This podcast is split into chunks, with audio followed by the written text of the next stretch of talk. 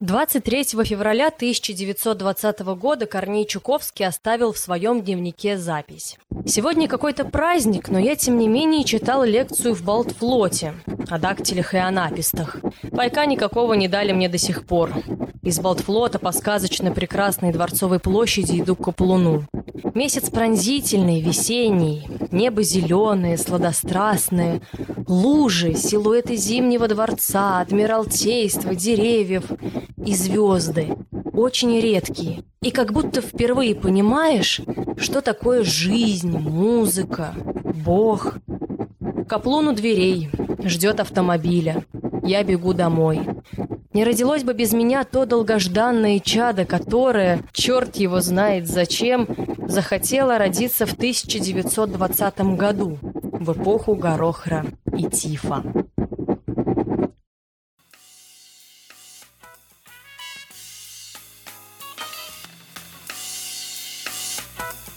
Привет, друзья! На связи Наталья Менкина, и вы слушаете подкаст «Анна Калуф». Здесь я рассказываю маленькие истории, которые стали частью большой литературы. Каждый эпизод – история о людях, эпохе и событиях. Все, что произошло когда-то в жизни писателей, нашло отражение в русской литературе, а мы, читатели, стали большой ее частью. Подписывайтесь на Наколу в социальных сетях Инстаграм, запрещенная в России, Телеграм и во Вконтакте.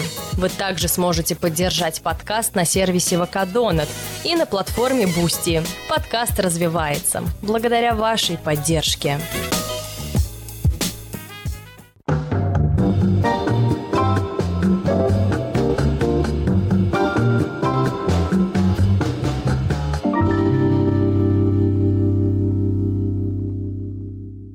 Мне кажется, в России и вообще на всем постсоветском пространстве нет человека, который не знает рассказов и стихов Корнея Ивановича Чуковского. Немного статистики. На 2021 год он до сих пор остается лидером рейтинга 20 самых издаваемых детских писателей. Около миллиона экземпляров. А пять лет назад, в 2017 году, более двух миллионов. Более того, его даже не может обогнать Джоан Роулинг, автор знаменитого Гарри Поттера. Корней Чуковский вдохновил нас умываться по утрам и вечерам, бережно относиться к вещам и животным. Однако в этом выпуске главным героем будет не Корней Иванович, а девочка, для которой писатель написал сказки. На них выросли наши бабушки, дедушки, мамы, папы, братья сестры, ну и, конечно, мы. 24 февраля 1920 года в семье Корнея Чуковского родилась девочка. Ее назвали, как и маму, Мария, но для близких она была Мурочка. Помимо нее в семье еще было трое уже взрослых детей – Николай, Лидия и Боба, то есть Борис. В тот год во всем мире бушевала испанка, не было электричества, дефицит еды, одежды, обуви. И чтобы прокормить семью, писатель читал лекции за еду. Нарком просвещения выдавал Чуковскому пособие, около 15 рублей, но для семьи из шести человек это смешные деньги даже по тем временам. 6 декабря 21 Сегодня у меня две лекции. Одна в Красноармейском университете, другая в Доме искусств, публичная, о Некрасове и Муравьеве. А я не спал ночь, усталый, после вчерашней лекции в библиотеке на краю города. За эту неделю я спал одну только ночь и уже не пробую писать, а так, слоняюсь из угла в угол. Пока отец бегал по городу в поисках заработка, девочка росла. Естественно, что первые месяцы жизни Мурочкой в основном занималась мама. В дневнике Корнея Ивановича в первый год э, жизни младшей дочери рассказывается не так много. Она пищит, радуется огонечком, вертит головой, дергает папу за усы прыгает у всех на руках. А в полтора года у девочки появляется речь, и одно из первых слов – «авва», то есть «собака». И с того момента, как Мурочка заговорила, Чуковский начинает больше времени проводить с ней, а в его дневнике все больше записей о младшей дочери. Она сидит у него на коленях, пока он пишет статьи, Параллельно он отслеживает ее эмоции, желания, речь. Чуковский замечает, что Мурочку легко рассмешить, обрадовать, изумить, рассердить, обидеть. Она очень плохо спит, и чтобы уложить ее, нужно подолгу рассказывать ей сказки. Муров вместе с папой перед сном придумывает истории, вставляя непонятные для взрослой речи слова. Бадяба, лявы, ливотявы. 2 января 1923. Мурка стоит и читает. Со страшной энергией в течение двух часов. Уманяу, уманяу, уманяу, уманя. Перелистывает книгу, и если ей иногда попадается под руку слово, вставляет и его в эту схему, не нарушая ее. Раньше ритм, потом образ и мысль. Наблюдение за дочерью выливается в целую книгу, которая считается первым исследованием особенностей детской речи от двух до пяти. Молодые родители ежедневно присылали Корнею Ивановичу письма, в которых они описывали наблюдения за собственными детьми, писали ему выдуманные слова, которые произносил их ребенок, спрашивали у него, как пеленать младенца и можно ли давать огурцы в столь раннем возрасте. Книгу «От двух до пяти» опубликовали в 1933 году, и она до сих пор остается актуальной.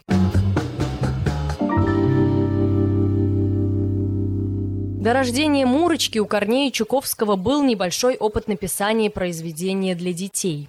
В 1916 году он написал сказку «Крокодил». Писатель понимал, что с детской литературой в стране происходит катастрофа, и в издании «Всемирная литература» постоянно говорили о том, что писателям нечего предложить советским детям. Даже Максим Горький, руководитель издания, решил выпустить детскую книгу, но должного успеха это не произвело. После рождения младшей дочери у Чуковского начались большие перемены в литературной деятельности. Он перестал заниматься литературной критикой, потому что ему казалось, что вот прямо сейчас он нужен именно детям. Они не хотят слушать нравоучения о правилах советской жизни – а нужна игра, которая бы показала им все доброе и хорошее, что есть на свете. Вот здесь, кстати, хочу заметить, что после распада СССР именно Корней Чуковский остался наиболее известным советским писателем для детей. Почему? Потому что в его сказках не содержалось советской идеологии. Он говорил с детьми о фантазиях, но не забывал упоминать о простых правилах, которые должны быть в жизни вообще каждого человека, не только советского. Ну, самое простое, например, умываться по утрам и вечерам. Дети все больше любили сказки Корнея Чуковского. Они еще были ритмичны, легко запоминались, дополнялись красочными картинками. Сам же писатель все свое свободное время проводил с дочерью, показывал ей мир. Зверей, птиц, людей, они даже ходили на кладбище.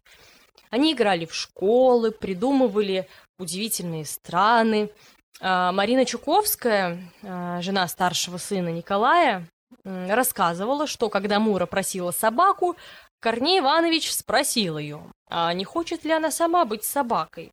Он надел на нее поводок, а она залаяла. И так они пошли гулять, вызывая очень смешанные чувства у прохожих, но отец с дочерью были искренне довольны своей игрой и не замечали осуждающих взглядов. Он специально написал для нее книгу, которую так и назвал «Муркина книга». Она вышла в декабре 1923 года. И далее на книжных полках появились «Мой дадыр», «Тараканище», «Бармалей», «Муха», «Цокотуха». Секрет успеха детских произведений Чуковского оказался предельно прост. Ее нужно было писать вместе с ребенком. Сказки выходили огромными тиражами, но многие политики вообще не одобряли такие произведения. Например, в «Мухе-цокотухе» советское руководство видело переодетую принцессу, которая показывает детям прелести буржуазной жизни. 6 августа 1925 год. Из письма заместителю Главного управления по делам литературы и издательств Ивану Андреевичу Острецову. В Гублите мне сказали, что муха-цокотуха есть переодетая принцесса, а комар – переодетый принц. Надеюсь, это было сказано в шутку, так как никаких оснований для подобного подозрения нет. Кроме того, мне сказали, что муха на картинке стоит слишком близко к комарику и улыбается слишком кокетливо. Может быть, это и так, рисунки вообще препротивные. Но, к счастью, трехлетним детям кокетливые улыбки не опасны. Возражают против слова «свадьба». Это возражение серьезнее. Но уверяю вас, что муха венчалась в ЗАГСе. Ведь и при гражданском браке бывает свадьба. А что такое свадьба для ребенка? Это пряники, музыка, танцы. Никакому ребенку фривольных мыслей свадьба не внушает. А если вообще вы хотите искать в моей книге переодетых людей, кто же вам мешает признать паука переодетым буржуем? Гнусный паук – символ НЭПа. Это будет столь же произвольно, но я возражать не стану. Мухина свадьба – моя лучшая вещь. Я полагал, что написание этой вещи – моя заслуга. Оказывается, это моя вина, за которую меня жестоко наказывают. Я хотел, чтобы на эту книгу смотрели проще. Паук злой жестокий, хотел поработить беззащитную муху и непременно погубил бы ее, если бы не герой-комар, который защитил беззащитную. Здесь возбуждается ненависть против злодея и деспота, и привлекается сочувствие к угнетенным. Что же здесь вредного? Даже с точки зрения тех педагогов, которые не понимают в поэзии. Заместитель Народного комиссара просвещения Надежда Крупская в статье для газеты «Правда» писала «Такая болтовня – неуважение к ребенку. Сначала его манят пряником, веселыми невинными рифмами, комичными образами, а попутно дают глотать какую-то муть, которая не пройдет бесследно для него. В конце концов началась травля. Среди издателей, редакторов и партийных работников возник термин «чуковщина». Книги писатели запретили, а уже напечатанные тиражи списали как макулатуру. В конце концов началась травля. Среди издателей, редакторов и партийных работников возник термин «чуковщина». Книги писатели запретили, а уже напечатанные тиражи списали как макулатуру. Корней Иванович вновь стал редактировать и переводить чужие тексты. Но травля не самое страшное, что случилось тогда с писателем и его семьей.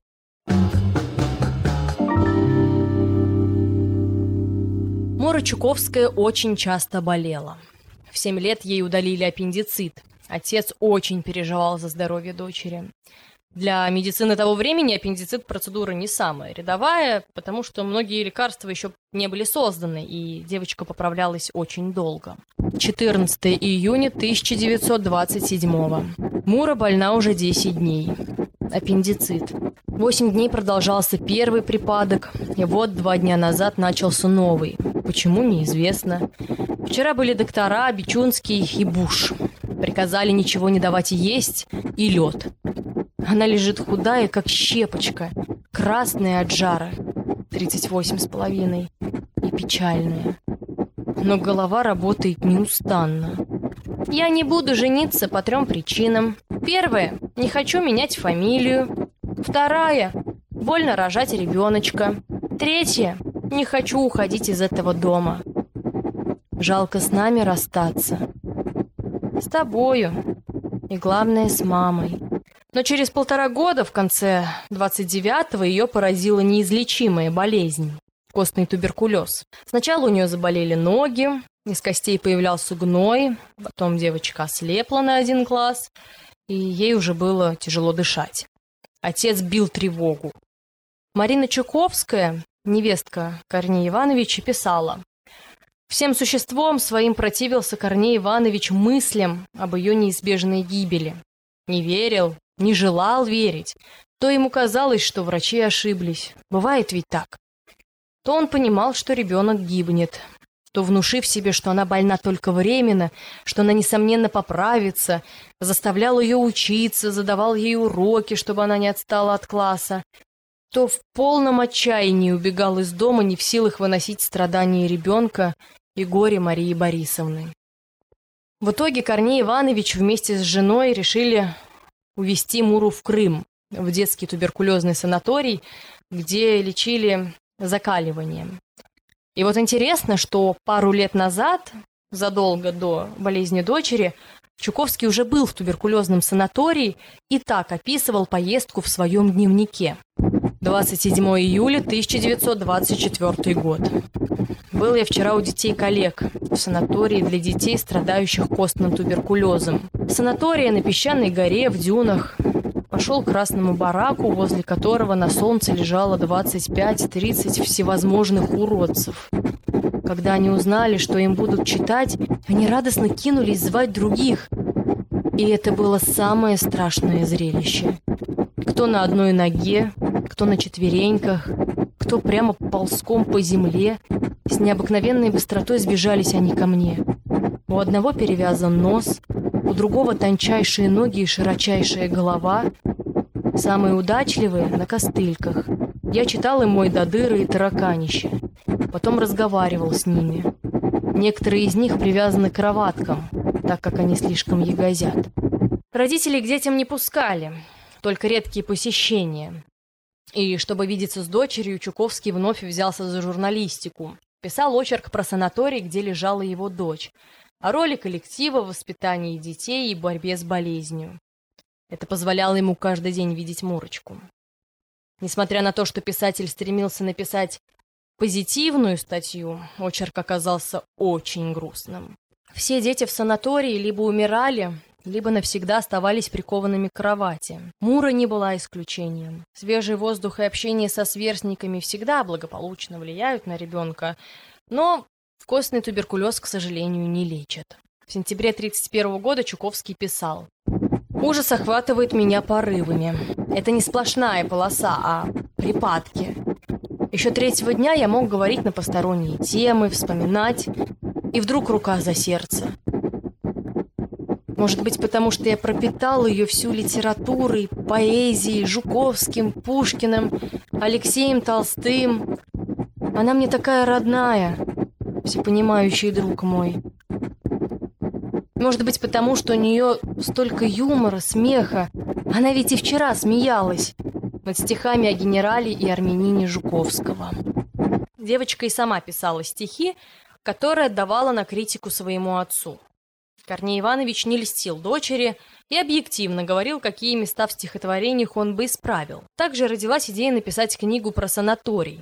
Чуковский назвал ее «Солнечная» и писал специально для Мурочки. В повести дети, лежащие в гипсе на площадках, живут активной пионерской жизнью. Думают о мире во всем мире. Да, им тяжело, больно, но они принимают участие в становлении своей страны.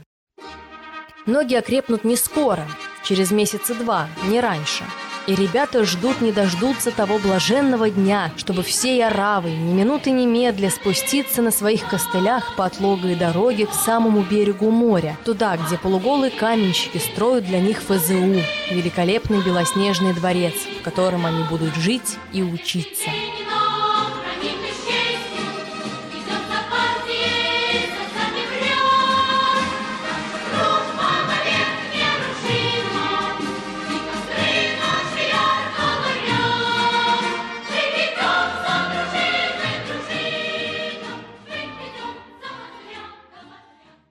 Книге происходит счастливый финал, но в реальности Мурочка при смерти.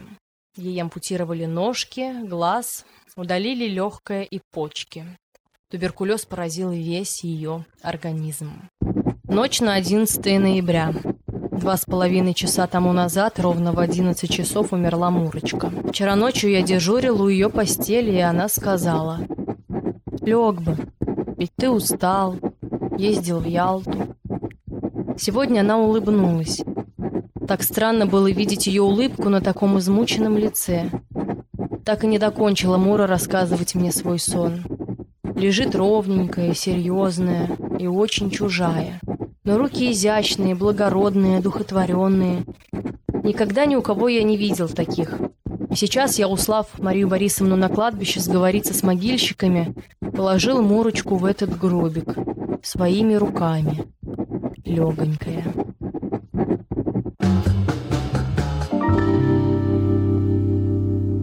После смерти дочери Чуковские уехали в Москву, и началась обычная жизнь. Потом война, эвакуация в Ташкент, смерть младшего сына на фронте, мир и слава всесоюзного дедушки Корнея. Мурочка навсегда осталась в Алубке какой-то момент ее могила была утеряна, но крымские некрополисты, те, кто изучают кладбища и могилы, смогли найти захоронение по записям в дневнике Корнея Чуковского. Они нашли металлический крест, на котором висела табличка, и написанные от руки имя, фамилия, дата рождения и смерти. А в прошлом году, благодаря инициативе местной жительницы Ангелины Джибисашвили, на могиле девочки был установлен памятник скульптора Евгения Козина в виде книг. На одной из них барельеф мухи-цикатухи с самоваром и имя – Мурочка Чуковская. 24 февраля 1932 год. Москва. Мороз. Ясное небо. Звезды. Сегодня день Муриного рождения. Ей было бы 12 лет. Как хорошо я помню зеленовато-нежное стеклянное петербургское небо того дня, когда она родилась. Небо 1920 года. Родилась для таких страданий.